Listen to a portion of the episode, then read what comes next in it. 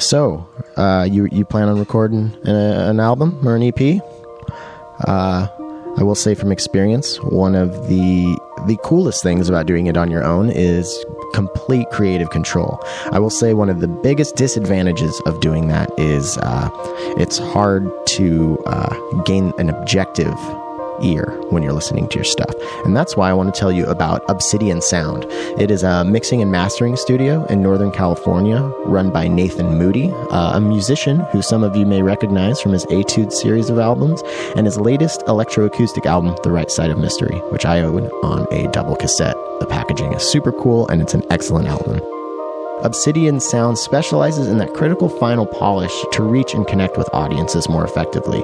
Nathan specializes in independent electronic music uh, with a special focus on ambient and modular. So, listeners, this is kind of uh, it's kind of our sweet spot.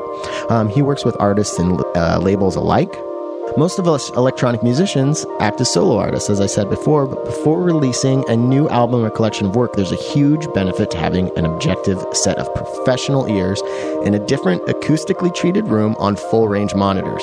Um, when they hear you know, your work and then add some final quality assurance and objective polish, whew, it, it makes such a difference. And that's where Obsidian Sound comes in. With 20 years of experience in the audio industry, Nathan offers mix review, mixing, and most importantly, mastering services, with a special focus on preserving and delivering the artist's creative intent. He's provided mastering service for well known modular artists like R. Benny, Mylar Melodies, and more, uh, including Donald Crunk and Dark Sparkler, friends of the show. Anyone listening to this podcast can get a 10% discount off of mixing and mastering services by mentioning that you heard about Obsidian Sound on Podular Modcast. From experimental to noise to ambient to techno, Obsidian Sound can help you sound like a better version of you. I mean, Benny did it. This track that you hear under me talking is from his new release called Isla, and it was it was mastered by by Nathan. And if I mean if Benny uses him, I think you can uh, you can know that your your your sound is in good hands. So if you want your project's mixes reviewed, improved, or mastered, please visit obsidiansound.com. And don't forget to mention that I sent you over there because it'll get you a 10% discount.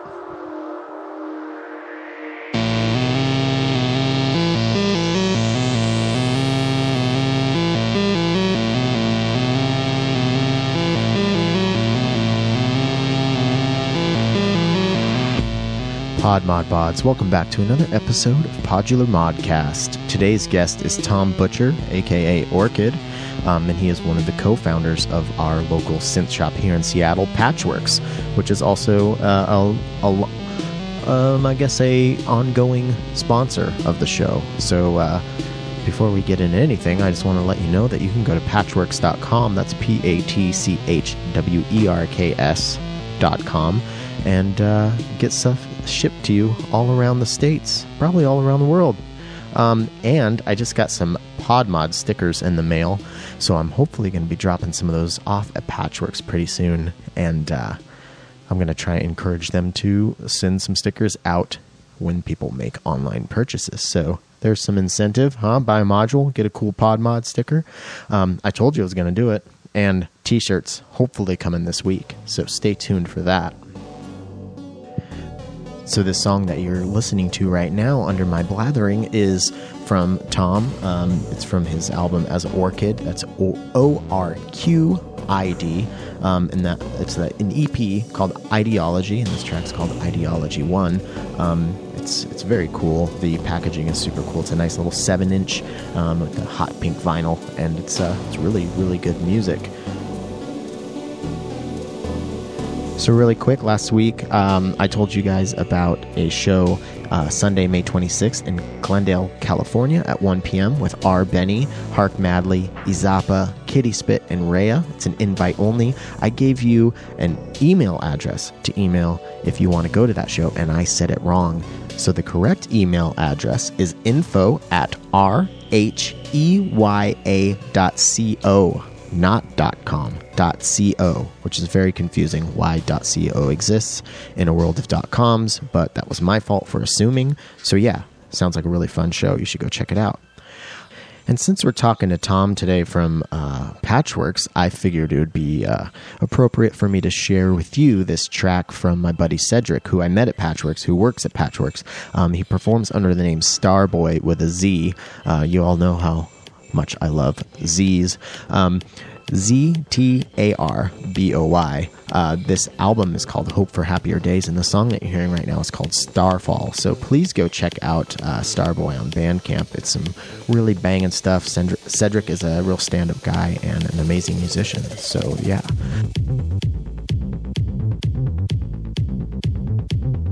I also want to take a moment to talk about the Patreon. Um, I really appreciate everybody who is supporting the show. I haven't been talking about it much, and I need to pick that up. So um, this is, you know, this is a labor of love. I have a day job, so anything you can do to help me make it a better show uh, helps out a whole lot. So if you want to go to patreon.com forward slash podular modcast, um, there's all sorts of fun uh, donor tiers. I can make you a patch. You send me some adjectives and nouns, and I'll put it on Instagram, and I'll send you a recording of it. Um, there's early episodes, or there's just if you want to just be a fan. Um, you know, how much do you how much do you pay a day for like a cup of coffee, or um, how much do you pay for a module? Jeez.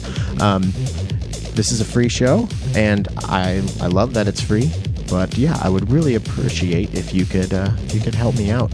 Really help keep the LEDs blinking over here at PodMod. So again, that's patreon.com forward slash podular modcast. And uh, over the last few episodes, I've mentioned a uh, a local charity that I'm working with that helps out uh, with um, with getting uh, essential uh, products to homeless women in the Seattle area.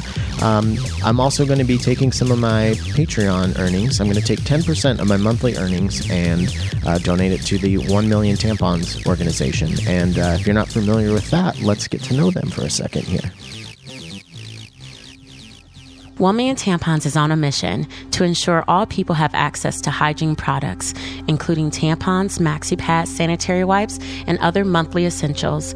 Teens, women, trans males, and gender non binary people make up half the human population. They all menstruate but not everyone can afford the products they need for proper health care. That's where we all can help. And yes, we're also talking about you, men. Wait, who? Me? Men are typically fearless on most every front except one buying tampons, maxi pads, or other feminine hygiene products in a store. Why is this? If someone catches you purchasing such items, their first and only thought should be there's a man who's taking care of someone he loves, be it his wife, daughter, sister, mother, neighbor, or friend in need. But instead, there is an embarrassment, and this needs to change. So, what can you do right now? Face your fears, march into the nearest store, proudly buy a stack of new tampons and/or maxi pads, and bring them to your nearest 1 million tampons drop off location. Everyone with the ability to add at least one box of hygiene products to their grocery cart can make a huge difference in dozens of people's lives. It's that simple. You can also check out our wish list, buy online, and send your generous donation directly to us. If you're not in the Seattle area, go to 1milliontampons.com to learn how you can help. So yeah, if you guys could go uh, check out their website and see how you could help, or donate to the Patreon and uh, just help in a monthly way, like a set and forget sort of way. Um, either way works for me. Um, we are going to be doing a cool benefit. It's actually going to be on Father's Day, which is uh, June sixteenth on a Sunday, and that is uh, it's going to be a pretty unique event here in Seattle in that we are. It's going to be a waffle bar and a Bloody Mary bar, and there's going to be karaoke. But while we're eating our waffles and drinking our Bloody Marys, there's going to be some modular performances in the background, a couple quick sets. So it's a super funky event, but it's for a good cause. So it'll be at the South Park Hall uh, in South Park neighborhood of Seattle. Um, June 16th from 10 a.m. to 1 p.m. So I'd love to see you out there if you're in the Seattle area. All right, this intro's running a little long, but you know what? That's the way that's the way it goes, I guess. Let's check out a demo really quick and then get into our conversation with Tom.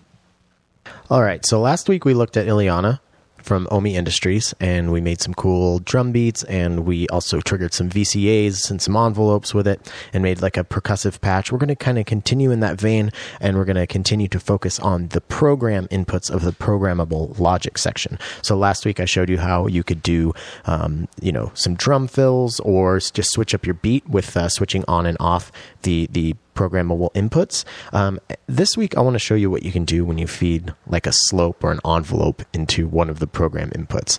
So, to start off, though, we're just going to do a nice plucky thing with the stereo dipole filter. Now, what I've got going on here, I've got the X output of the programmable logic section of Ileana going into the A input of the stereo dipole filter from Steady State Fate.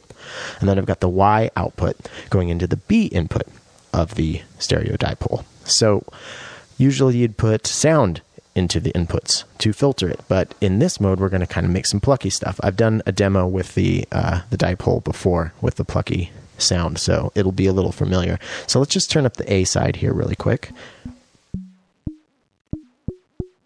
I'm using the uh, XOR output of the hard logic section of Ileana to uh, trigger the voltage block. So that's where you're getting the sequence. I'm feeding a sequence into the 1 volt per octave or frequency in of the stereo dipole filter. Let's bring up the B side.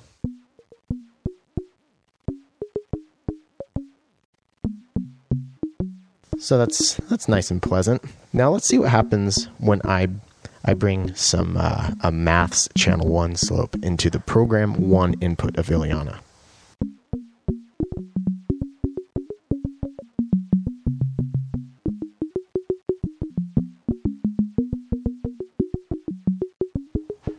I'll take that back out. And put it back in. back out. So it's a good way to um, add some some manual control to add some dynamics to a patch. So really, really good for live situations. I'm like I said last week. This this module is becoming more and more useful to to me, and I'm just seeing more and more possibilities for how I could use it live. So let's let's bring that let's bring that maths up one more time, and back down. Now, I'm also using the hard logic section from Ileana to trigger a rampage from Befaco, which is similar to maths. And then I'm using the A and B outputs to go into the resonant A and B inputs of the stereo dipole filter. Now, when we're doing a plucky patch like this with the the the, the dipole filter, the resonance will kind of act as a, a release. Um, so let's bring those slopes up again, Befaco being triggered by the hard logic section of Iliana. So I'll just bring up the A side first.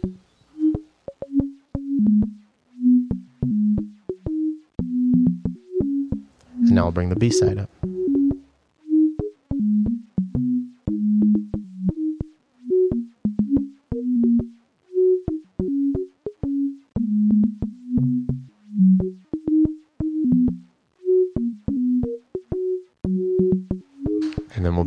Slope from maths into the program one input of Ileana.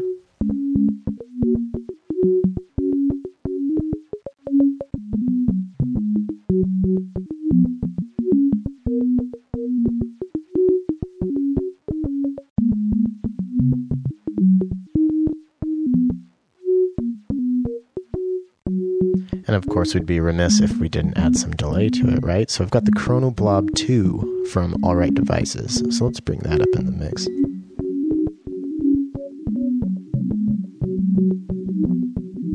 Now I'm also using one of the outputs from the Rampage, which is being triggered by Ileana to control the left side of the uh, the the dual delay here.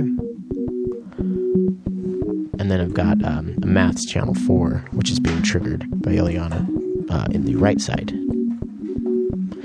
Now watch what happens when I switch from the smooth delay to the tape delay on the Alright Devices. Get some pitch shifty stuff.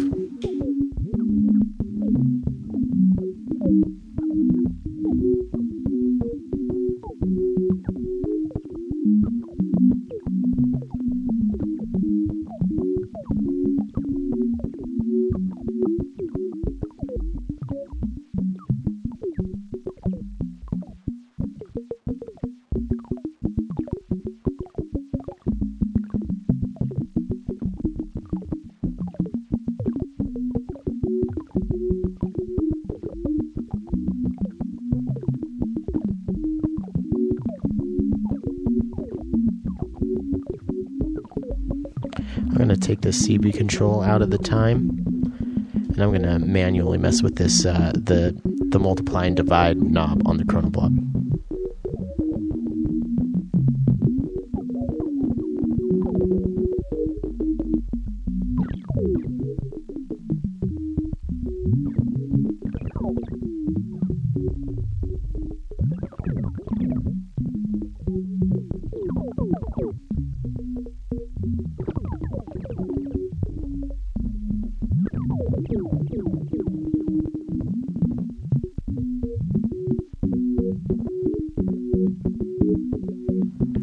Mention that I am also controlling the sync input of the uh, Chronoblob with Ileana. So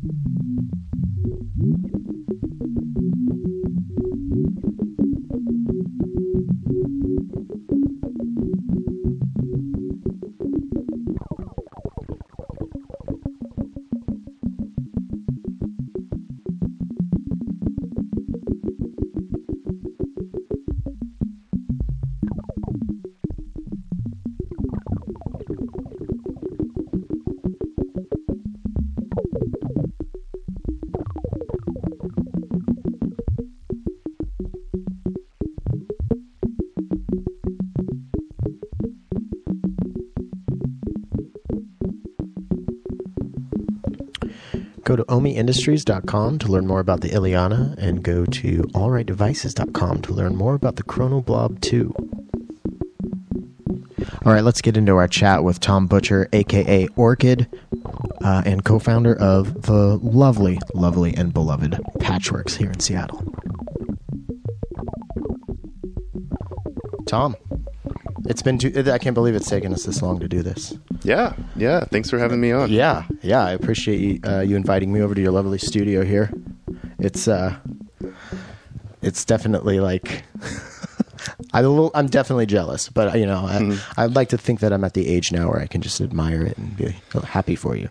Oh well, thanks. Yeah, I built I built this. I mean, I've been doing electronic music a long time, and actually, um, yeah. I mean, I lied about my age when I was super young, so I could start saving. You know, I got my job at Little Caesars, and you know, had my savings box with like a little goal scribbled on it. So it took a while, but I mean, I started before I was 16. you know, Really? so, yeah, and I'm 43 now, so that's a lot of years of collecting.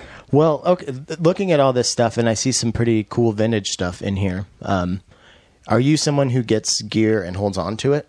Because I'm kind of like a magpie that, but also that like just constantly trading stuff. These days, I typically buy and, and hold and, and really try to use you know everything that I can.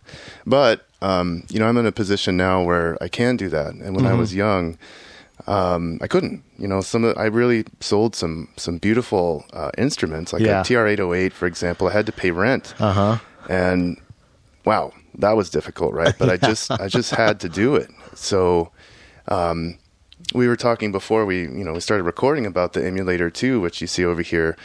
Um, that was my second instrument. My grandfather helped me buy one, and um, I just used the crap out of it. But over the years, just as an example, I thought, wow, this thing is really big.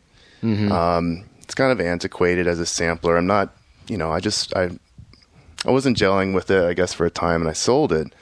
Um, there's several pieces like that, and each piece that I sold, um, I just really started to pine for, right? Yeah, yeah. I've been So, there.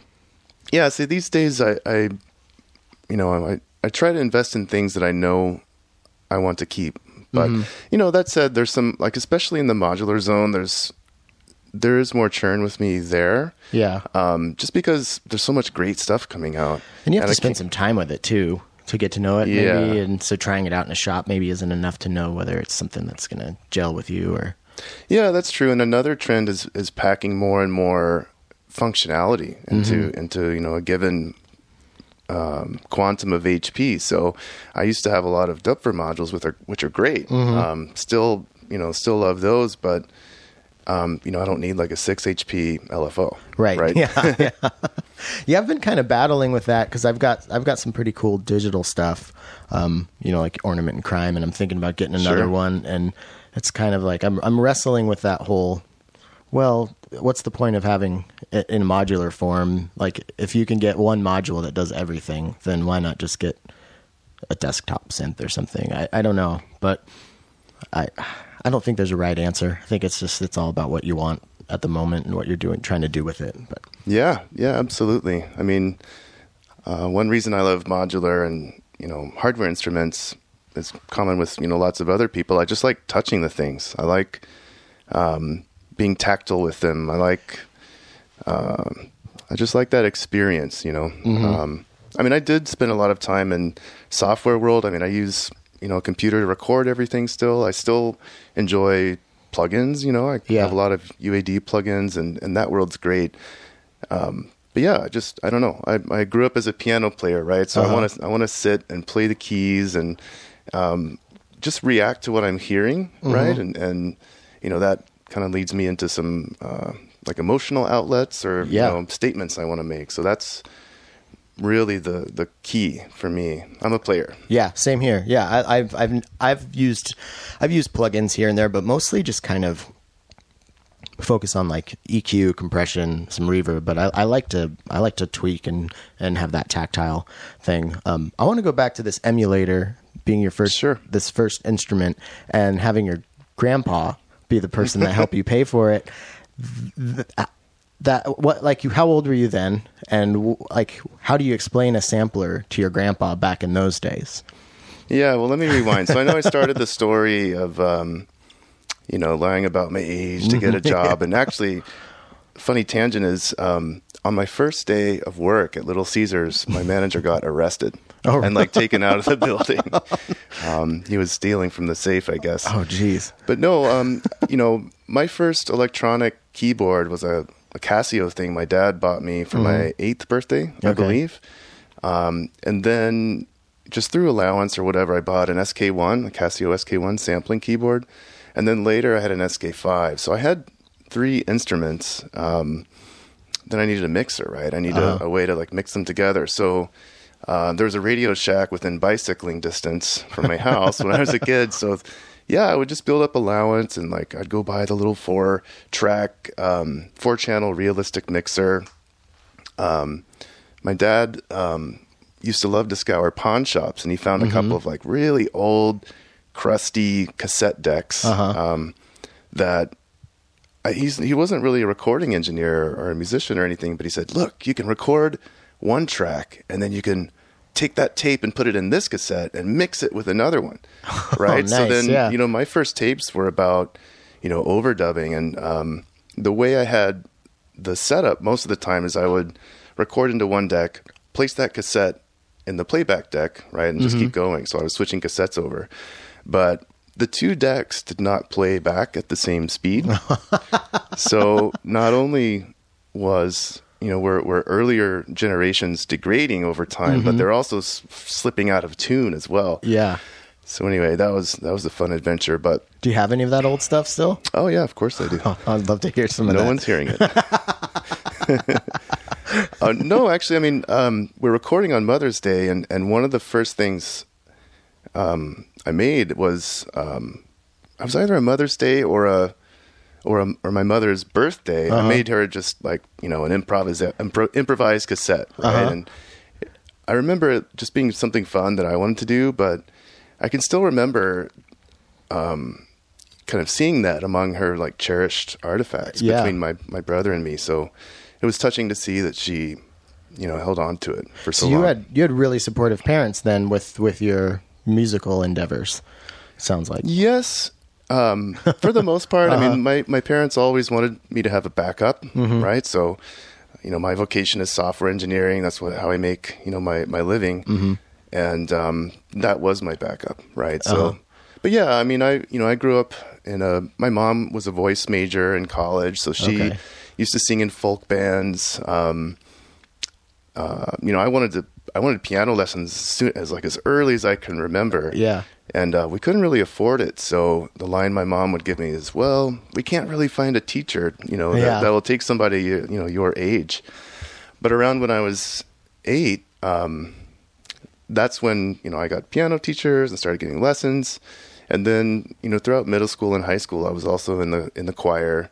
So I was also a you know a soloist, and then Uh-huh. I, I was also in, uh, you know involved in my church's youth group at the time, and um, there's some interesting stories there. I, I through car washes and other fundraisers, I convinced them to uh, to buy a Korg M1. they wound up sitting in, in my house, but it, it was for a, it was for a good reason because we, you know, we were putting on dances, we were DJing, like we were really trying to build something with the youth movement or the youth culture there, and um, yeah, it was kind of a good prototype in a way, or a good way to learn for what we're doing now with Patchwerks. Yeah. and, you know, with the rest of this community. But Where yes, where was it? yeah. Sorry to to cut in. Uh, I grew up in Houston, Texas. okay, I knew yeah. that. That's right. Yeah, I don't know why I was thinking Mi- Michigan. Did you spend No. time out there? Okay. I've actually. Well, I have been to Michigan once, but no. okay. But yeah, so you asked about the Emulator II. So when I when I first started earning some real money, you know, Mm-hmm. three dollars seventy five cents an hour, um, it took a long time, you know, and and you know after riding my bike to work, you know, I thought, well, shoot, you know, the, I'd like to have a car, right? Yeah. So um, my family scared up this like busted old beige escort wagon that was that did not run, right? So My first three cars did not run when my yeah, dad got me exactly. them. So you know that story. so so got that going, but then I needed to pay for those expenses as well. I needed to pay for my, you know, my insurance and Mm-hmm. Yep. gasoline and all that. So um, it really started to be a drag. You know, I I think at the time I really wanted a Roland D50. Like Mm-hmm. that was the new shiny thing, or maybe an E ESQ1. Those were the shiny things in the music stores. But they just seemed so out of reach, you know. Yeah. Two thousand dollars for like there's And this was the 80s, right? Early 90s. Early nineties. Yeah. Yeah. So, So, longs, you know, at once my friends could, you know, could drive, they were a little bit older than me. Then we started the pawn shop circuit, and Mm-hmm. Yeah. you know, we're just looking for that crazy deal that would show up, and. Um, yeah, in, in one pawn shop on Westheimer in, in Houston, I still remember this vividly. They had a Roland Juno 60. Oh, um, they had a Roland Jupiter 4, which I thought looked really stupid. I didn't even play it. it looked too much like an organ. But the Juno 60 was out and accessible, and I'd never played any professional analog synth before. Like Mm-hmm. yeah. in the music stores, it was all digital at the time or hybrid. So, um, yeah, I played this thing, and, and it was a little bit busted. Like some of the keys didn't quite work, but it was mostly there. And um, I just fell in love with it. I fell in love with the way it sounded. Um, you know, everything's really immediate on the panel on Mm-hmm. a Juno 60. Uh, it's got only one oscillator, so it's it's really straightforward and immediate. I still feel that way about it even Mm-hmm. Yeah. to this day. So I really wanted this thing. It was four hundred dollars, but um, at the pawn shop? at the pawn shop, yeah. And this pawn shop was not known for deals, like Yeah, you yeah. Mm-hmm. know. but they had the gear, you know, they had the equipment. So um, I think I was just excitedly talking about it with my mom, and you know, my grandfather had been visiting from the the Texas Rio Grande Valley, and um, one Sunday I just thought, oh, like, can I go play it? I want to go play it, you know. So we like the whole family goes over there for me to play this thing, and I think my grandfather just told my mother, "Hey, you know, if he's got most of the money, I'll I'll help him with the rest." Uh-huh. And that's what happened. So I took the thing home that day, Nice. and I don't think I slept for you know any any significant amount of time. Just I mean, with the headphones, just getting lost in in, um, in the sound. So so that was the Juno. That was the first thing, and then uh, the emulator came along a few months later, maybe maybe up to a year later. Okay. I used to get Rogue Music's printed um, used gear sheets in Uh-huh. the mail. That's how they used to do it, or or either that or classifieds in the back of Keyboard magazine, which I, I read pretty much religiously. um, yeah, and I saw this Emulator II. I mean, I knew about it from Ferris Bueller and from you know artists that I knew and loved who used it, like OMD or Depeche Mode. Mm-hmm. And I thought, wow, okay, I could really start making some songs with this thing because you can sample drums, you can sample acoustic instruments. Obviously, I know New Order used it pretty heavily, and I was into all those bands.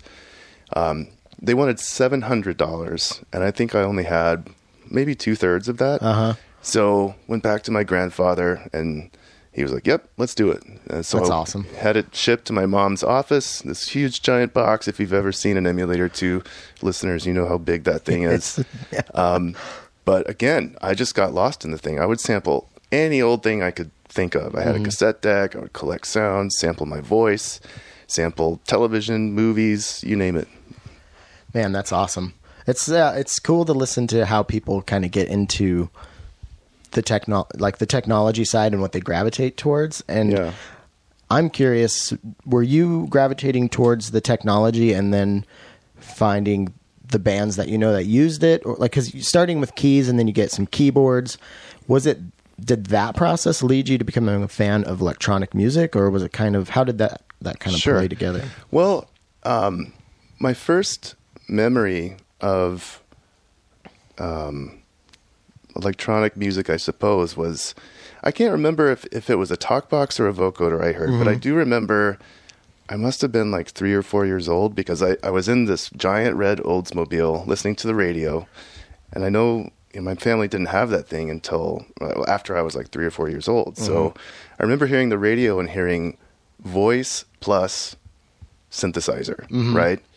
And I just had to control that. I had to Yeah. be able to do that myself. I mean, I was already listening to my dad play piano a lot, and I would like sit on his lap while he would play, you know. Um, but just hearing those pure tones, it it um, it really, I don't know, it stirred me, you know. Yeah. So um, it's hard for me to imagine or, or to remember when. Well, I guess okay. So the first few records I bought were Van Halen's 1984, Pretty synth heavy. synth heavy, and I didn't really know anything about the band, but I knew Jump, of course, Uh-huh. right? Love the riff in that. Um, but then when I got the tape, the the intro is all these like weird otherworldly synthesizer tones. I Mm-hmm. just loved it. And then another record I bought early on, or a cassette, was Falco Three, and you know, Rock Me. Amadeus. Uh, Oh, Rock Me okay. Yeah, yeah, yeah. was huge. It was a huge hit in Houston, and I just love the stuttery samples in that. And so, I don't know. I guess I always just connected with those those sounds. And then another kind of musical um, component to the whole you know story of my my taste was I remember looking at Keyboard magazine in um, the mall. I forget like what store, um, but some some bookstore in the mall, and I saw this Keyboard magazine which had Jean Michel Jarre in the front. Um, I still own that thing actually. um, just the cover, it was su- was super '80s, you know, like purple and like you know raster graphics. And at the time, in the mid '80s, Jean-Michel Jarre was preparing for a giant concert in Houston, in downtown Houston, where I'm not sure if you're familiar, but he he does these super large scale concerts where he uses the buildings as backdrops Okay. right? okay. So giant, you know, there's like lasers and fireworks and huge projections. So those two things kind of aligned around the same time. Like I think it maybe was about half a year in between, but I saw the magazine, I saw him. I knew everything in that magazine, like every ad, you know, every story. Um, and then Jean Michel did his his concert in downtown Houston, and um, you know, I remember that weekend because you know we were my brother and I were staying with my dad, and I thought, well, here it is, you know, all this electronic music, and we're gonna go down there and see, you know, Jean Michel, and um, you know, when it came time, I, I remember asking my dad, well, okay, are we ready to go? And he said, no, we're not going. Oh no. I was so like Oh, no. I don't use this word a lot, but crestfallen Yeah. is like a really good word here. I was just so angry and pissed, and and um, we were dabbling a little bit with electronics um, with him at the time. And I remember he had this Heathkit, regulated power supply kit. Mm-hmm. So instead of seeing Jean Michel Jarre, we built the power supply. but luckily it was on the radio, so I at least got to hear it. But you know, Jean Michel Jarre, and that led me to Depeche Mode and uh, New Order. I was a huge Erasure fan. I just loved, you know, the Circus, Touring Circus, um, OMD. So that was really the beginnings. And the New Order came around. Um, I remember hearing the True Faith single in about 1987, like going to amphitheater concerts and stuff. So I I just loved the sound of that, and that appeared on their Substance uh, compilation. So that is what led me into the New Order land. Okay, and is that when you started trying to maybe do? Did you ever do band stuff in in like high school, teenage years, or or were you kind of solo recording or? Yeah, I mean stuff? mostly solo, but so I I you know, as a teenager, I desperately wanted to like talk about synths Mm-hmm. or like just connect with other people. And where I lived in in Houston, um, I we just didn't have that, Yeah. right? So, you know, I I think I inspired some of my friends to like, oh, check this out, drum machine, whatever. So we Uh-huh. got kind of interested, but then we didn't really have any money, right? Mm-hmm. We didn't have any money to, to find instruments. You know, I knew I wanted an 808 or just to work with an 808, but it just seemed so distant and out of, you know, out of touch or out of reach. Um, at the same time, you know, through through choir and my piano lessons, I'd start doing performances in school, right? And um, that was kind of the beginning. I mean, I was never part of a band, marching band or orchestra, um, but when I did buy the Juno, and you know, I found a couple of people who were kind of interested. Um, yeah, then we did start, you know, toiling together, but it wasn't a good experience. I mean, it was a good learning ex- Yeah. experience, but I had trouble finding um, people who kind of had the musical skills Yeah, yeah, right? Um, but then towards the end of high school, I connected with some people, uh, really good friends of mine who did have the musical skills, and um, it was around that time that we could afford instruments. So it was our senior year in high school. I was in a band called Induction, Uh-huh. and uh, we won our talent show, and we did, Nice. you know, started doing our, our first gigs. Uh, actually, in Houston, I just read that the site of our first gig, which is a place called Fitzgerald's, is um, just now closing. They're gonna, I think they're gonna knock it down. So Oh. it's bittersweet. but yeah, that was the beginning of of that, and um, we made, so in in high school we made a ton of money doing tapes. Really? Yeah. So my one of the one of the guys had a color printer, Uh huh. and you know we all had cassette decks, and now you know we didn't own any DAT machine or anything like that, but we were doing the lo-fi recording, and we put together 90 minutes, you know, worth of music. And sold tapes for five bucks. Uh, we worked out the unit cost. It was it was less than sixty cents per unit. Whoa. Okay. So we were making just tons of money on that. Um, that led us to buy our first professional mixer, quote unquote. It was like a Mackie 1604. Um, and that kind of got the ball rolling. We actually pressed records, um, our first record in 93, and, and it seems kind of like a dream. We were really good at marketing to our high school. Uh-huh. You know, we did these subversive things like print out a bunch of like little words and tape them all over school in different places. So when the product hit, the like the market was prime. People were like, "What is this? What is this? I How want to many have it." kids were in your school? It, So I went to a big high school called Uh-huh. Cy-Fair in Texas. My graduating class was about 650 oh wow, people. that's So the 200 more than my whole high school. so yeah, everything's bigger in Texas, right? Yeah, it was right. it was huge. Um, and then you know through the money that we had saved through T-shirts and cassettes, and and uh, we did I think four different cassettes. That allowed us to press our first records. Uh huh. And you know, I don't think this would ever happen today, but the way it worked was we sent a cassette demo to Watts Music, a distributor in New York City, and um, guy called us up and said, "Hey, this is great. I'm going to send you a purchase order." And we thought, "Uh, okay, guess we need to press some records." Yeah. um, so that's kind of how that started. Yeah. Did So- you guys tour on that stuff then, or? no, we didn't tour. We were all going off, you know, our separate ways to college. Um, never did a tour. Uh, we did several shows, and even after our first year, or I guess our first semester in college, we came back and made another tape. So the one guy who was still in, in school, you know, he was he was slinging those tapes still. um, we had that on lock. It was great. It was That's really awesome. fun, and we managed to not get expelled. So that's also pretty fun. That is, it is funny to hear. That's not that long ago, but just how how much, just with social media and digital music and just the the music business in general, how much that's changed. That you're right, like something like that, like it would be really hard to do. Although I wonder if like physical artifacts, like how many people are releasing on cassette now and vinyls, Right. definitely come back. I wonder if like I don't, I'm not in touch with youth culture at all anymore, but I wonder if there's any like like cool like the hip kids in high school now are, are collecting cassettes or trying to do like like physical only releases or something. If you're in high school and you're listening, do that because that's cool. But yeah, maybe it's thumb drives. I don't Yeah, really know, maybe. honestly. I mean, I'm not that connected to youth culture either, but I mean, we've seen super seismic shifts in, Mm-hmm. in you know recording um, since those days in 20 plus years.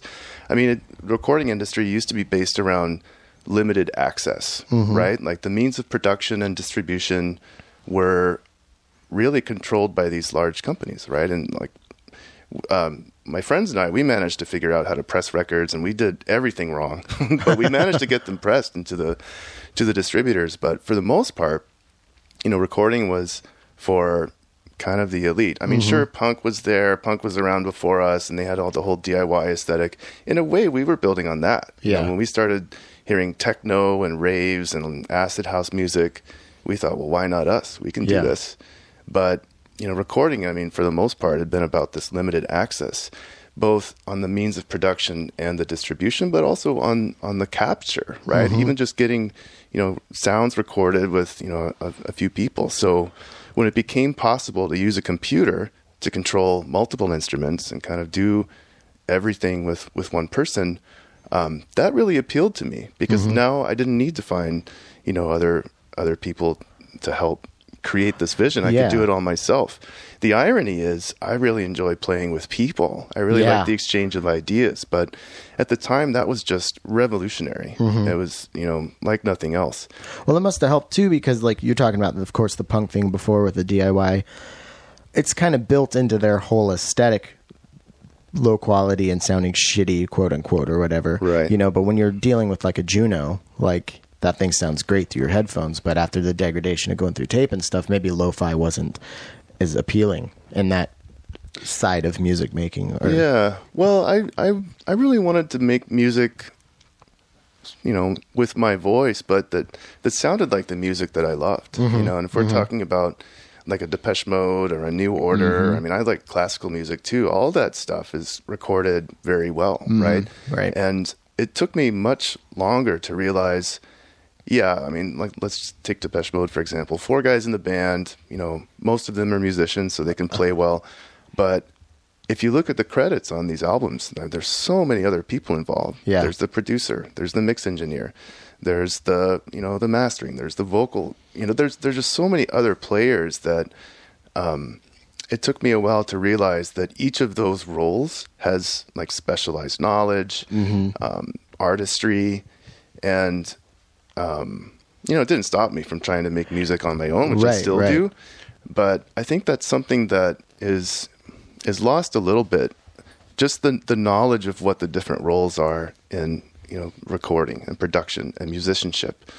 Um, I'm not saying that it's a bad thing that one person can do all all those, but to achieve that level of fidelity and you know songwriting tautness and, and all those things, I mean, you have to be good at each of those. Yeah, right? yeah, and there's definitely people out there that can mix and master or whatever, and and write music. Like Nathan Moody, for example, can do all of that stuff.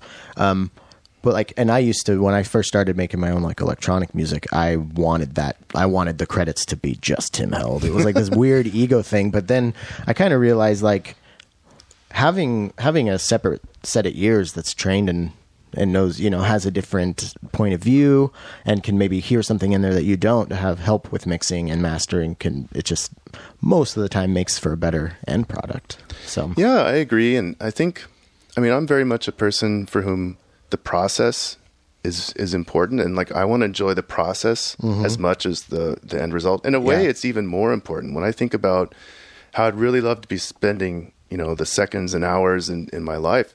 I want to be in the studio. Same. You know, I want to be working. I want to be, you know, working with the machines, working with other people, and then I mean, another big re- realization I had not that long ago was if you if you want to make music to touch people, well, you need to have an audience, Mm-hmm. right? You need to build that audience, and I've just found that as a, as one person, it's just so much harder, Yeah. right? When you have people who are either supporting like in supporting roles for your music or your performances or they're parts of the act or whatever you're you're opening yourself up to that kind of second degree of, of audience right? absolutely yeah and I think that's super important. Yeah, and word of mouth, despite everything with technology, is still. It seems like that's still maybe the the premium. You know, like that's that's the best way to get your stuff listened to is have other people Yeah. genuinely talking about it, not in of like I got somebody to write an album review sort of way, but like somebody actually super hyped. Hey, check this out! I know you're gonna love it, and then that passes on.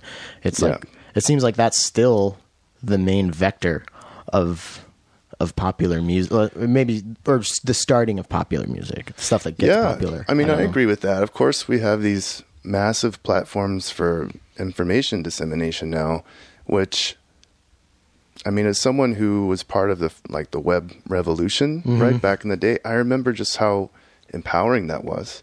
And Yeah. actually, that's how I made my career. You know, just you know, I, I came out to Seattle because I could make web pages, right, in, in 1995 or whatever. Okay, I was going to ask. That's where I was going to go next. Is how you came out here and why. So Yeah, I mean, it was all about.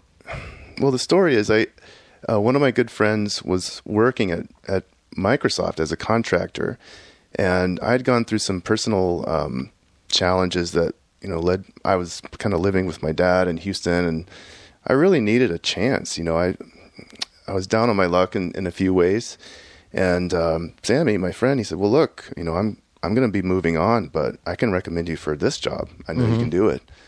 and that was essentially it. I had a you know like a ten minute phone conversation, and the the woman hiring manager said, "Yep, come on out. When can you start?" And that was really the one of the biggest moments in my life. Right, that's how I came to Seattle in the first place. So I worked as a contractor for almost four years uh, in total. But what happened was I, I came here, and the idea was, all right, I'm going to save up money, and I'm going to go back to school and um, of course, I'm buying gear the whole time. yeah, Some great gear. Um, but that that was what I did. I spent about eight months here working. Um, I got to know you know several great friends. And Seattle at the time in the mid '90s was pretty interesting musically. I'd never Yeah. lived in a place that had so much going on. You know, I mean, we had speakeasy and parties like that. A lot of different venues that are gone now. But even then, electronic music was bubbling. hmm Um, you know, it was the aftermath of, of grunge and everything. Um, you know, and Seattle, I think, was just a- an innovative place. Mhm. So all of that really appealed to me. Um, when it was time for me to go back to, to college, you know, I, I went back to back to Pittsburgh where uh, I went to school, and I spent all my money basically on summer school, Uh-huh. and I loved it. You know, for the first time, I think maybe spending my own money instead of I had need based grants. yeah, I got so much out of it, and I was just like, man, this is awesome. I got exposed to, um, you know, intellectual computer music at the time. One of the professors at Carnegie Mellon, named Roger Dannenberg, uh, was one of the top people in the field, and Uh-huh. you know, he's inviting me to come work in his lab. I thought, wow, this is great. nice. You know, Yeah, but unfortunately, I, I so I spent all the money on school, and then when it came time to do financial aid for the next year, they looked, I think, at my tax return and said, "Well, ah, you don't need money. You don't need Oh. money to come here." And I really did, you know. So at that point, I thought, well, I mean, I had worked at Microsoft as a contractor doing, you know, web building stuff, and I I thought I had a great resume, right? Uh-huh. But I could not get a job in Pittsburgh, and I just thought, well, I'm going to go where I feel like I'm at home already. Yeah. I can earn a living in Seattle, and I've got great friends there, and um, that's it, right? I've been I've been here ever since since Okay. '97.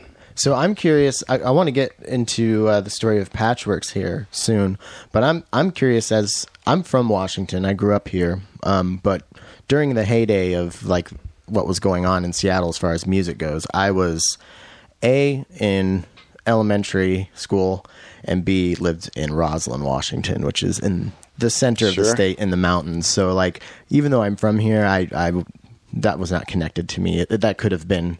Yeah, I mean, I. I listened to all that music um, when I was a kid. You know, Pearl Jam and Nirvana and Soundgarden, all that. Probably too young to listen to that when I was listening to it, but um, it could have been in London. You know, it didn't. So yeah, it is another world. I, I totally understand that. So I'm curious as somebody who was, you know, you were here a little bit after that, but you know, Seattle's kind of it had a reputation. I don't really know what its outside reputation is anymore as far as music goes. I know a lot of people still come here because they're like grunge fans, and it's just it couldn't be further away from that. I feel like now.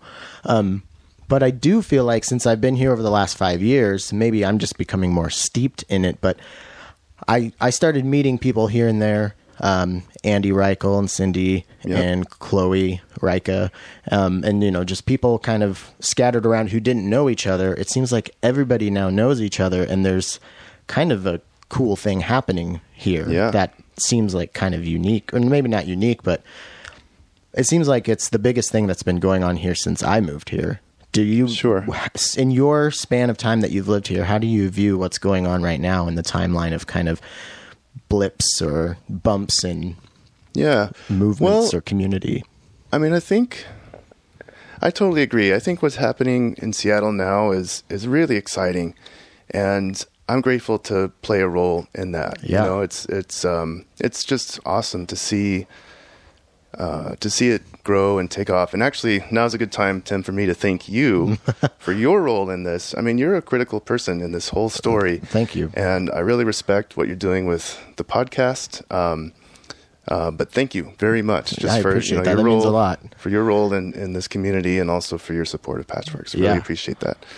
So, yeah, answering the question, I mean, I just finished reading, uh, I'm going to forget the title, but um, one of the managers from for Nirvana just wrote a book, his memoirs Mm-hmm. of the whole story of, of Nirvana and, and mostly about Kurt uh, Cobain. Um, I read it on the plane. You know, I've been doing some traveling, but what was really striking to me, I mean, I wasn't here during that time. Yeah. Of course, you know, I did know about Nevermind. It was huge, Yeah, right? And yeah. and um, you know, I remember seeing like at the time on TV there were these commercials for like collect call one eight hundred collect, Uh-huh. and there was one where you know this like really nerdy looking dude. He's wearing flannel. He's like. Can I, can I use this to call Seattle, dude? One eight hundred collect. So it's just part of the zeitgeist, Yeah, you know. yeah.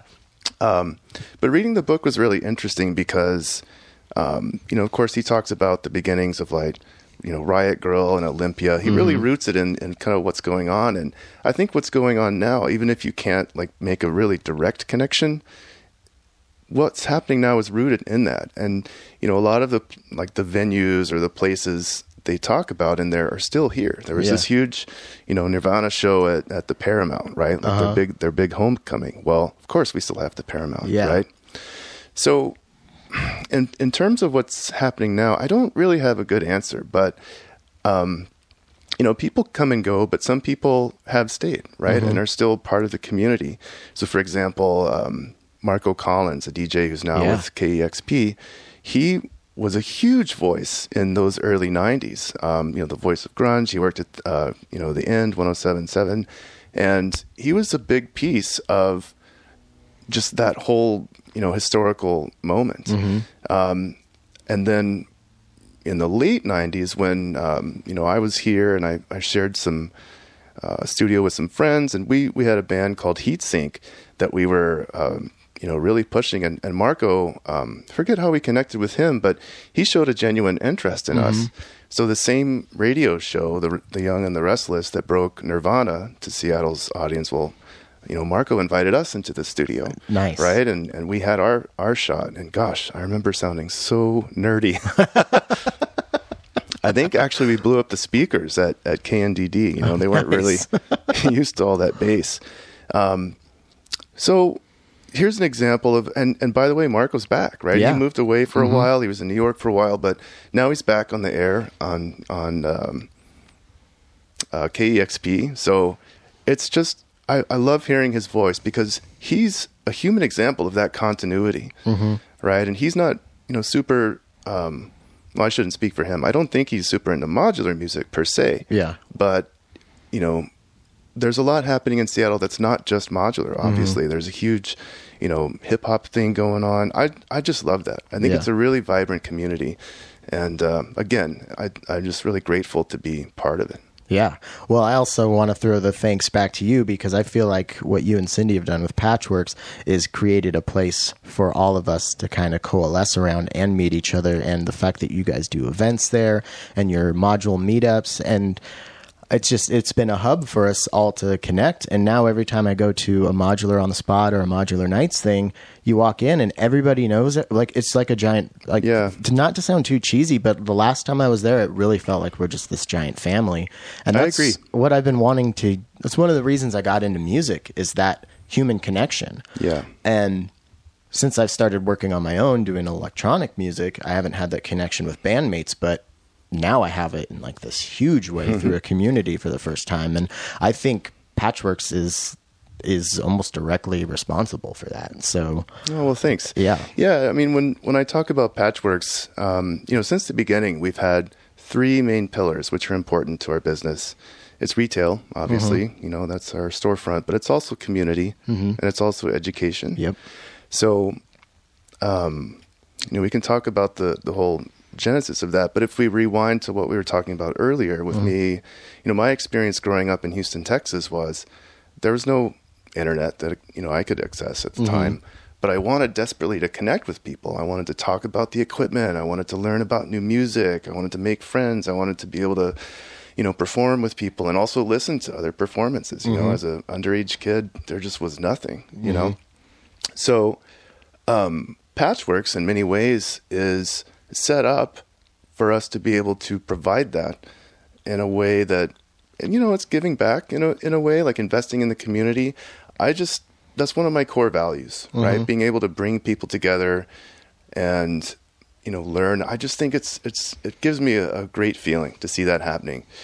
So, like I said, that's a core mission for us, and um, you know, it it is amazing to see and kind of observe when people do meet each other or people do make those connections. So, in our first little corner of the building we have now, um, you know, I recall early on once the word started to get out, there was a gentleman who wanted to come to the store. He was visiting from out of town, and um, he was outside before we opened the store. Right, we opened it up. And he was literally there until we closed that night. and not only that, he invited his friends, hey, come on down. I'm at Patchwerks and, you know, come see me. I'm going to be here all day.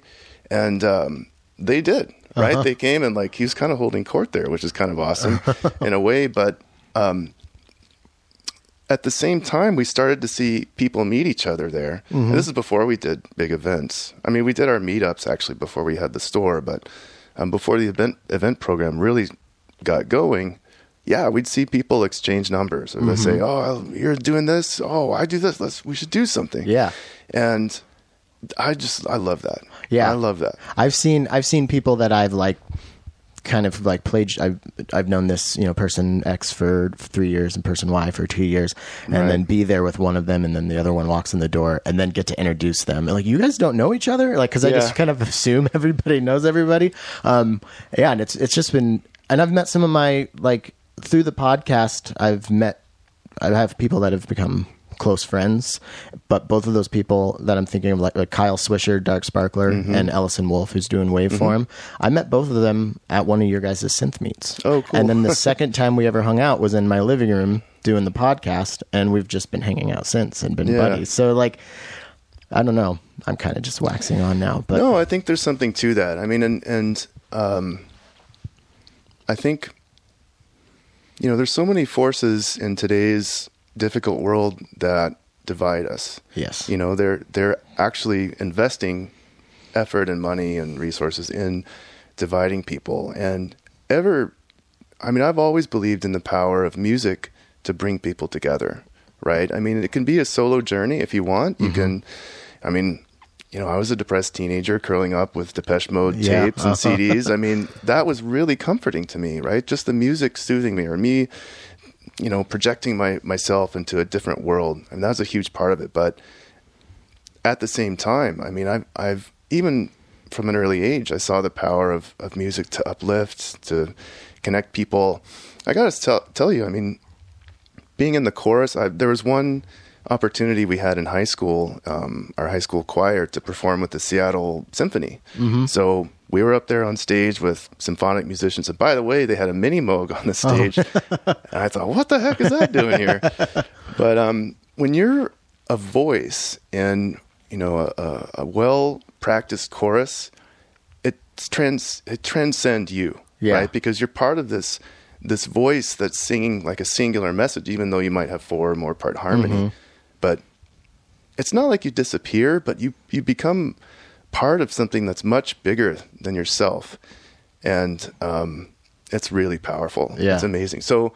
Yeah, I mean, I, I truly believe in the power of music to bring people together. It doesn't have to be the music, too. It can be the equipment. You know, there's just so much there. And also, while we're on this subject, I just want to give a shout out to the Mostly Modular Trade Association.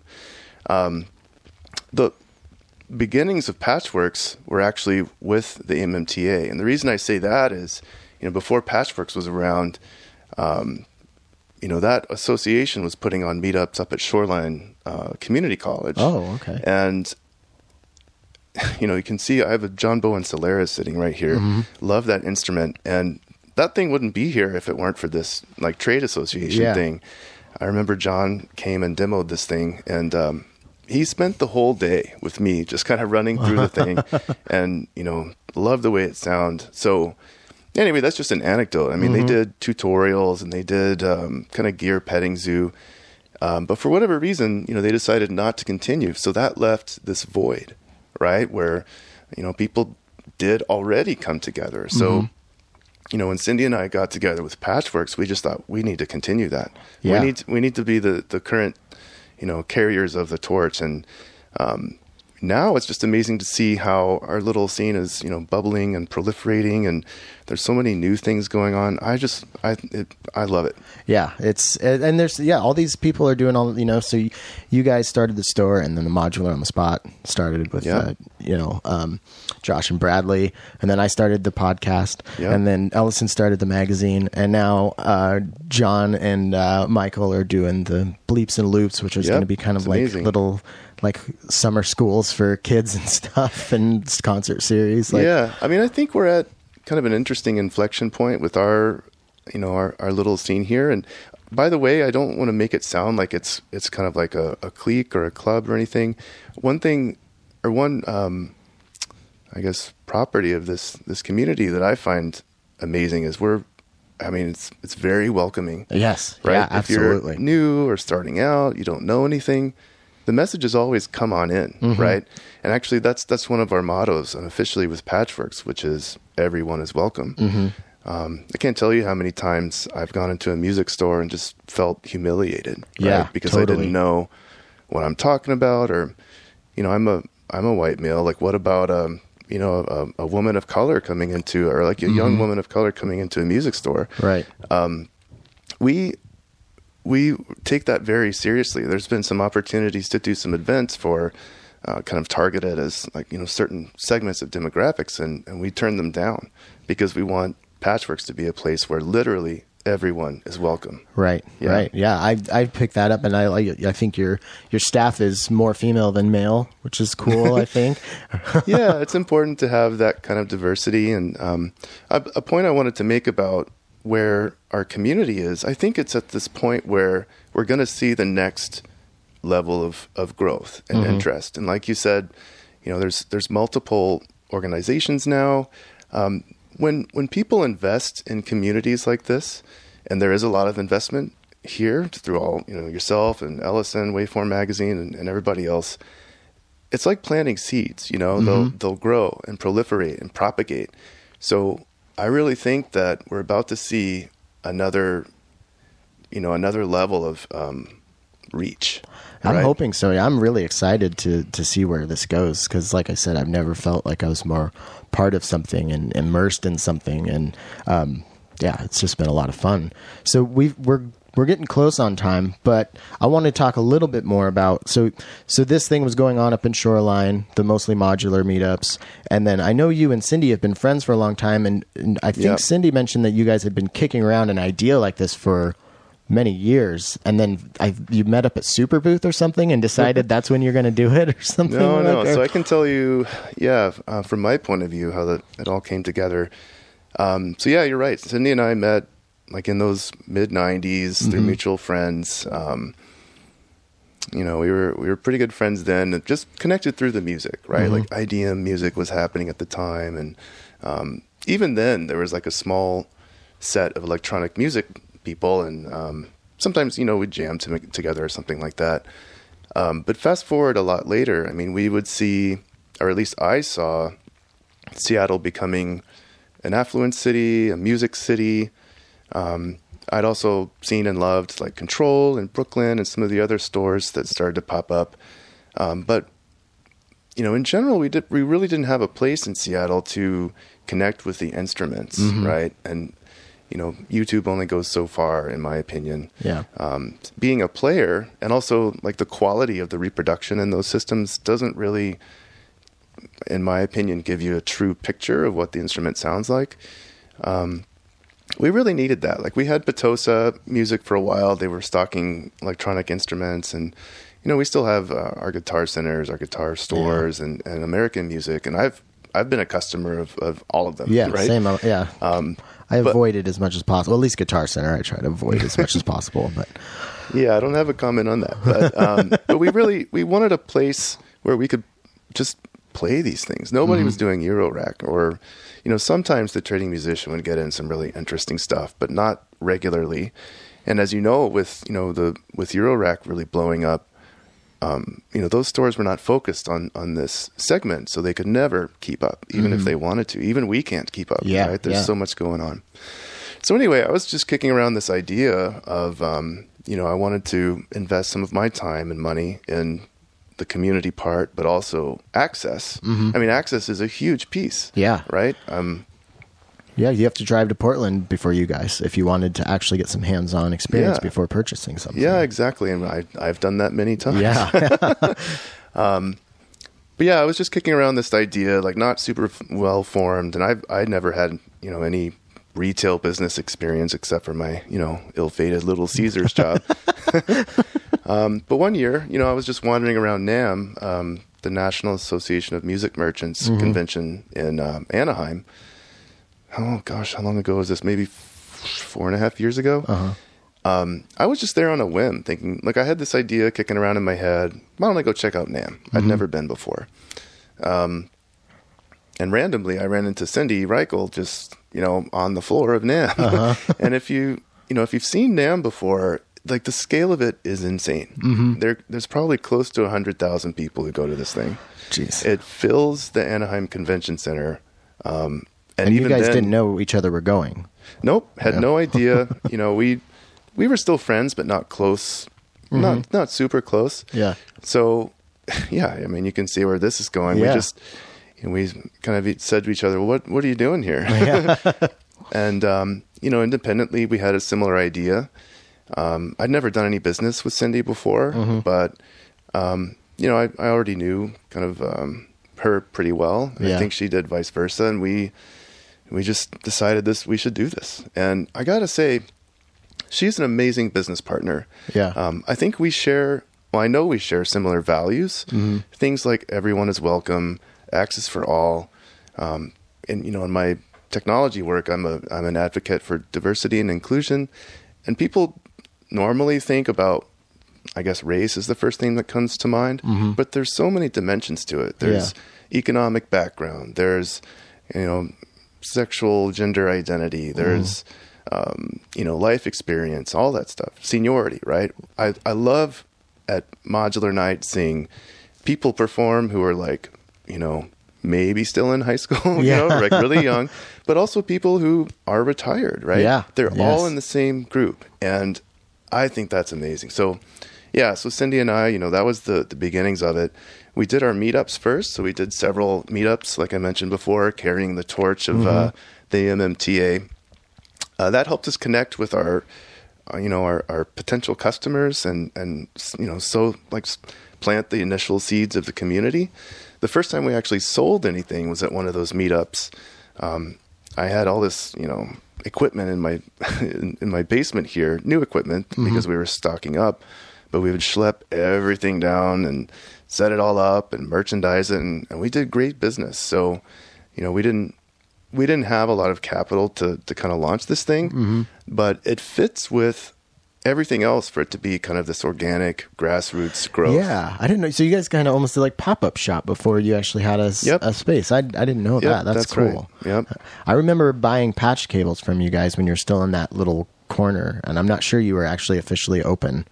And Oh, I yeah. got like I just bought like one pa- package of Intellijel pa- uh, patch cables because I had like two modules and didn't even really know what Well, you got to connect the them. heck? Yeah, yeah. That's, well, I guess I need to plug these things into each other. Yeah, I had a, I had a sequencer, a sampler, and uh, a like a delay thing. Like so, I, Okay. n- I couldn't really do anything with it, and I actually had that for a few months and ended up getting rid of all of it and, and getting back into it a year later. Nice. So, yeah. well, one thing that we really appreciate, um, and all you listeners who are Patchwerks customers, I want to say thanks to you all too, because there's so many of our customers who um, have supported us through saying like, yeah, I could maybe get this, you know, equipment sooner from somebody else, or I could buy it used. But but a lot of our customers say, no, we want to, we want to, you know, invest in Patchwerks. You know, Mm-hmm. we love that that you're here and want to buy from you, and that's awesome. Like, Yeah. thank you so much, everybody who does that. It's really great. And that's kind of that's kind of what I, I've I've been wanting to, you know, preach my side of the Patchwerks gospel as as just somebody who's who's um, a member of a community that you guys really helped, you know, like foster. Um, it's kind of my way of you know paying it forward, I guess, or um, I don't know, like, or just to talk to people who maybe think like me. If if I can buy something from you guys, but it's you know fifty dollars more than it is on Reverb, I'm gonna drive to your guys' place and do that because, I mean, luckily I'm in a financial position where I can afford to do something like that. So I understand if you're not. Um, but you know, it's also the experience of keeping a place going. You know, keeping Yeah. a, an actual physical destination open, which is something that's just seems to become rarer and rarer as far as you know technology growing. And you know, there's there's still record shops, but I'm afraid that I'm going to see bookshops and record shops and music stores like disappear in my lifetime. And I want to do everything I Oh, can to make sure that does not happen. well, we could talk about that for a long time. But yeah, thanks, Tim. I mean, you know, we would not be able to do what we do if it weren't for this amazing set of people who interact with us. So, um, yeah, we recognize that and we think it's, you know, we really appreciate it. But again, I mean, we're only a, a piece of what's going on here. And, and um, again, I, I just, I think that's super gratifying. And it, um, I just, I can't wait to see what happens next. Yeah. Okay, so we, um, we're going to go over because we've there's too much there's too much cool shit to cover. Um, Okay. Um, if you don't mind, but I want to talk about your personal music a little bit, like some of the more recent stuff. And I know you've got you've you've released stuff in the last few years, and you've got new stuff coming out. So, um, yeah, why don't you tell us a little bit about that? Sure. So, um, yeah, I have two current projects that I work on. I have a solo project called Orqid, and it's spelled with a Q in the middle, so O R Q I D. Um, and then the other project is a project with Cindy Reichel called Dahlia. And, you know, Orqid, so I, I've had several projects and monikers in the past. Um, probably I'm best known for Codebase, which is a moniker I used in the um, 2000s mostly, uh, 2000s and early 2010s. Um, that was focused on dance music and, and kind of club music in a way, although I it, it has my kind of twist on it. But at the same time, I wanted to start something fresh and new, and I really connected with myself emotionally when I play. So I wanted, I just wanted an outlet for emotive music. And actually, Orqid is where I start to use more modular equipment. Okay. So, um, especially when I play live, I have a Intellijel um, 7U case with 104 HP, totally filled. Yeah. and um, I use that thing for like synth voices and filtering of of some beats. Uh, or you know, I've got a bunch of things running through a morphogene, so I can do some you know live splicing, which is really interesting. So Orqid is really born out of emotion. Um, I wanted to experiment with with sort of ambient tones. It's not ambient music, but Yeah. but there are elements of say drone um, you know drones to it and again modular so so that's Orqid uh, there's a seven inch that's out now called Ideology, which is a kind of an experiment. Uh, it's a limited edition. They're not that many, but It's um, beautiful. thank it's got you. like the pink seven yeah, inch, it's right? Mm-hmm. a hot hot pink uh, seven inch with pink, um, you know, fluorescent pink type on a black, Mm-hmm. on a dark background. Interestingly, that record, it I I chose the absolute worst time to release that record, which is. Uh, which was during the week of the 2016 presidential election. oh. God. So, yeah, unfortunately, there was no attention on that thing. But I, you know, I'm I'm proud of that. So, with Orqid, I'm I'm working on a new record that should be out this fall, and this one's more of a mini album. Um, I think it's more refined, and I, I think the music is stronger.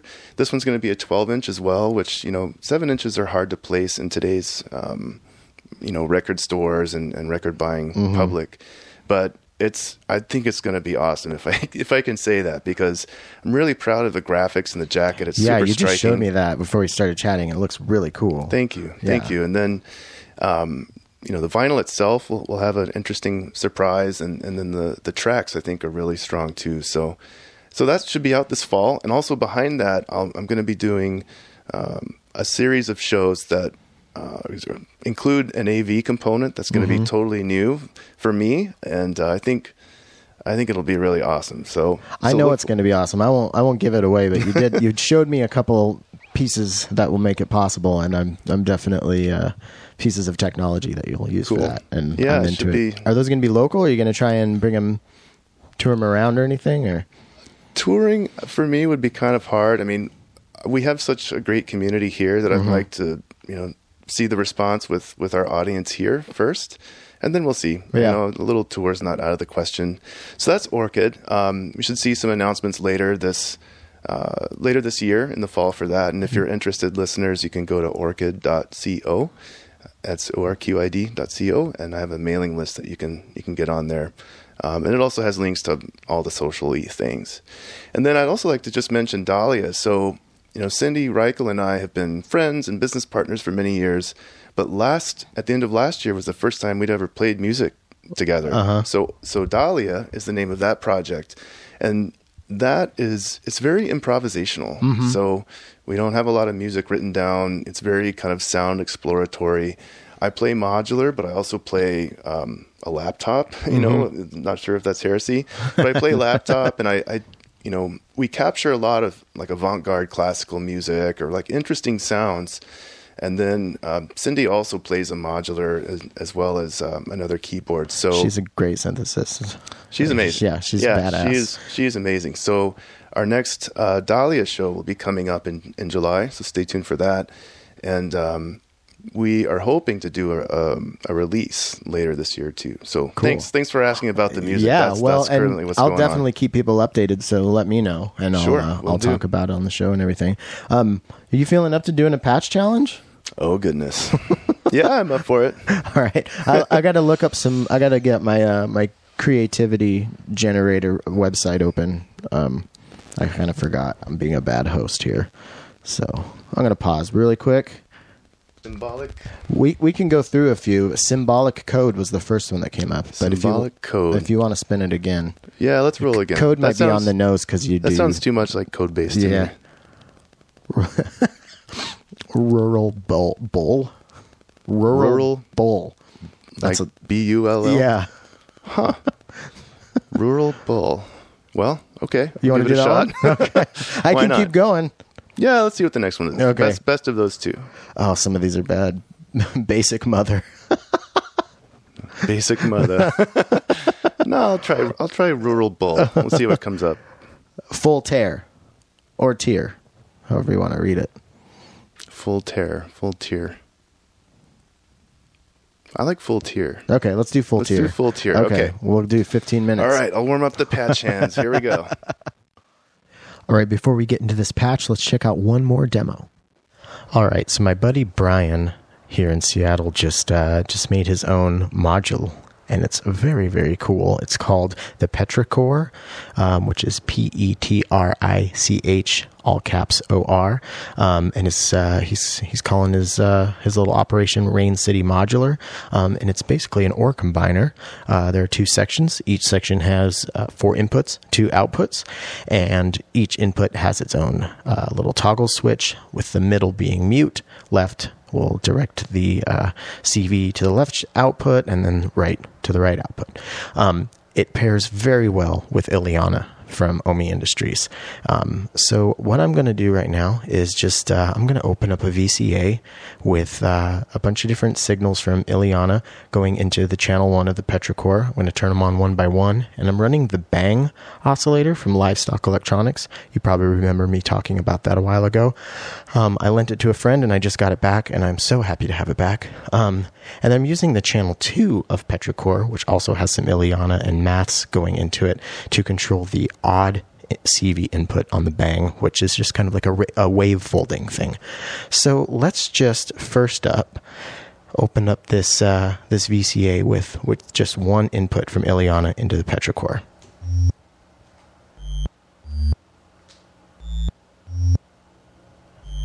Now let's let some of that CV from channel 2 into the odd input.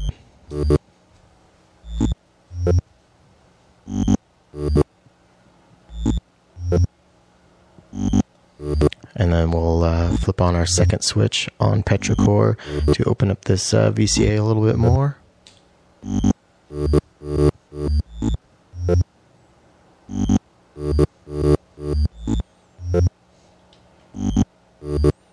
So I'm triggering Maths with Ileana, and I'm, then I'm using um, some of the outputs to control uh, the voltage block sequencer from Malekko, which has given us our sequence.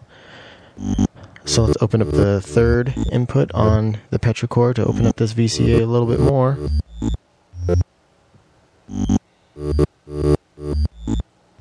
And then I'll open up this uh, second input on on the channel 2 Pet- Petrichor uh, to go into the odd input of the bang.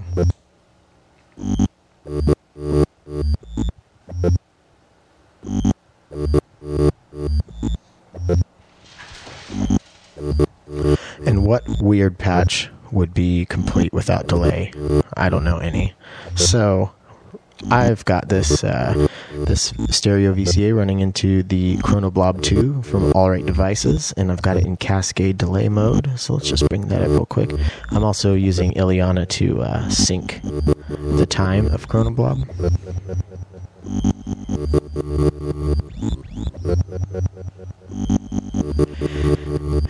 And I'm using Ileana also to trigger a Turing machine, and I have the volts expander, and I'm bringing that volts expander into channel 3 of maths so I can attenuate it, and I'm running that output into the time division multiply uh, CV input on Chronoblob. So let's bring that up and see what happens. It's going to get real weird.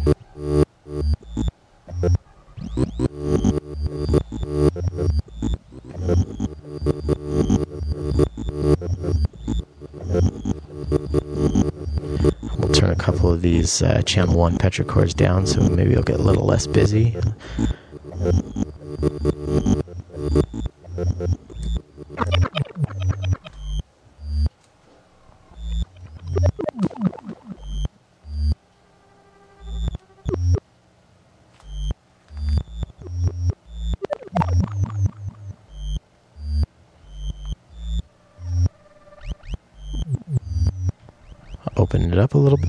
Channel 1 of Petrichor. So I'm sure this stuff's kind of hard to follow when it's just in audio form, but trust me when I say that the Petrichor from Rain City Modular pairs very well with Iliana or any sort of other uh, logic machine or, or um, gate sequencer. It's just uh, it's it's a really good tool to switch things up and add and subtract movement from a patch.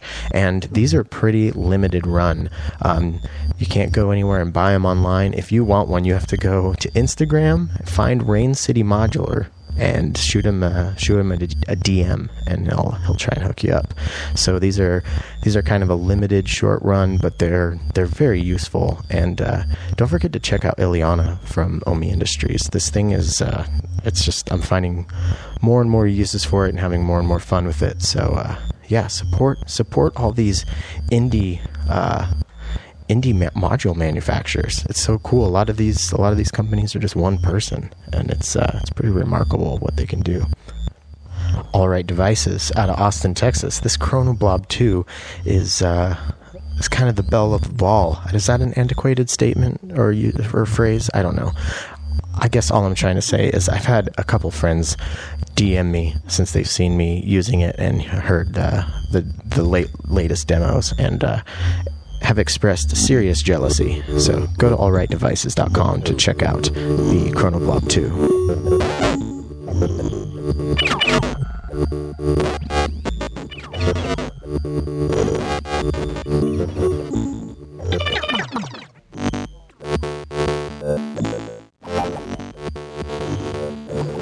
Full tier. All right. how'd you feel about we it? We did it. Um, yeah, to be honest, I don't really patch under the clock. um, but yeah, I, I, think it's uh, it's really interesting. So I'm a player, like we mentioned before, mm-hmm. and uh, it's important for me to have a keyboard or some kind of controller. So I use the keyboard there uh, into a couple of um, CMS oscillators that are clones of the ARP 2500. And I've also been using filters in series, which okay. I find really interesting. So, um, yeah, those just get mixed and go into also some CMS ARP 2500 filters. Those are great because they're state variable and you can control a lot of the, you know, the contours there. And using them in series gives you that much more kind of interesting slopes to the to the responses. And then you know that rolls into Magneto and then to Rainmaker to, to you know to get really kind of washy stuff going on. Yeah. And then I was just improvising, playing the keys. Nice. So, well, yeah. it sounded really cool. Um, Thanks. Rainmaker is an enormous module. I've never, but you and Cindy both used it on your patch for the show. So, oh really? What yeah. is it about Rainmaker that is appealing to you? Well, you know, thinking about the the full tier, I just wanted a wash of some kind of emotion and sound, and, mm-hmm. and Rainmaker does give you that wash. And again, using delays in series like the Magneto into the Rainmaker, um, I find just it just makes it more complex and less um, obvious, mm-hmm. kind of what's going on. Um, I do a lot of very kind of lyrical or percussive tones, and for this one, I just wanted it to be like a, a wash. So okay. when I th- when I think of wash, I just think Rainmaker. Yeah. I can do way more than that. It's like super full featured module, but. Yeah. Um, another thing that I didn't expect about Rainmaker is how kind of band limited it sounds. So if you noticed on the patch, you don't get super full bass, you don't get super full high end. It's kind of a, a, a band limited type of sound, and to me that gives a little bit of distance to it, okay. right? Kind of emotional distance uh-huh. and detachment. Okay, I like that. Yeah, now that you mention that, I can hear what you're talking about. Yeah. Um, well, thanks for joining me. Thank um, you. It's been it's been awesome checking out your studio. This oh, is thanks. pretty impressive. I would never leave if this was my house. Um, you were telling me it's pretty hard. It is hard to leave. I want to spend all my waking moments in here. Um, but if I could just say a little thing to your listeners yeah. before we sign off here. Um, I just want to thank all of you for your support for our electronic music scene here in Seattle and for Patchwerks. Um, and also for, for Waveform Magazine coming up, and mm-hmm. obviously for Podular Modcast.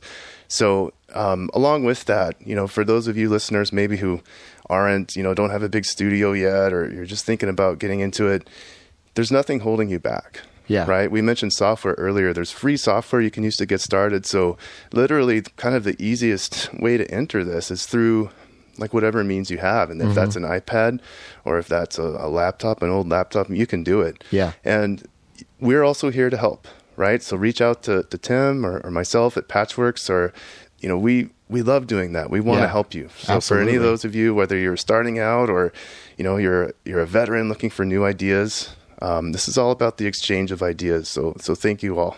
Yeah, and I will say just to add to that, I I was reluctant to get into modular because of the the cost, and I thought I would never be able to. And now I have two 6U cases, and I have modules overflowing from them, and I'm not like you know I'm not a wealthy person, but I you find a way to make yep, it happen. Yep, you know? absolutely. So um, yeah, it's good advice. And uh, where where can people go again to check out? Let's see, patchwerks.com, and then what about your music? Yeah, patchwerks.com. It's spelled with an E, so patchwerks, right? like Kraftwerk. Uh, come visit us there. And on uh, for my music, you can go to orqid.co. Um, yeah, and find it there. Right on. Thanks for Thank uh, you so much. Us. Yeah, it's a lot of fun. Yeah, it, it has been. Thank you so much. It's right. my pleasure. All right, let's check out Full Tier from Tom Butcher, aka Orqid with a Q.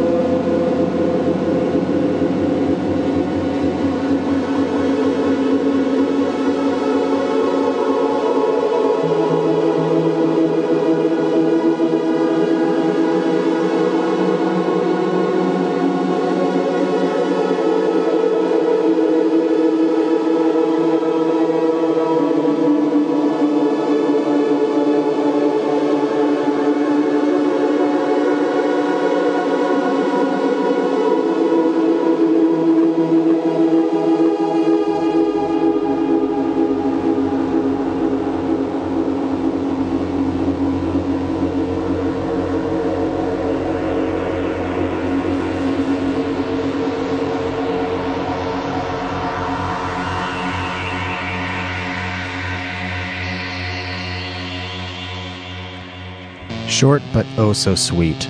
Thank you, Tom, so much for that lovely patch and the lovely conversation. Um, that was uh, that was I, again. I don't like to I don't like to play favorites or anything, but I, I I really like Tom, and I usually see him at larger events. So it was really cool to sit down and uh, get to get to know his backstory a little bit more, and just have a really nice conversation with him. So I can't I can't thank him enough for inviting me over to his awesome studio and uh, for being such a great guest.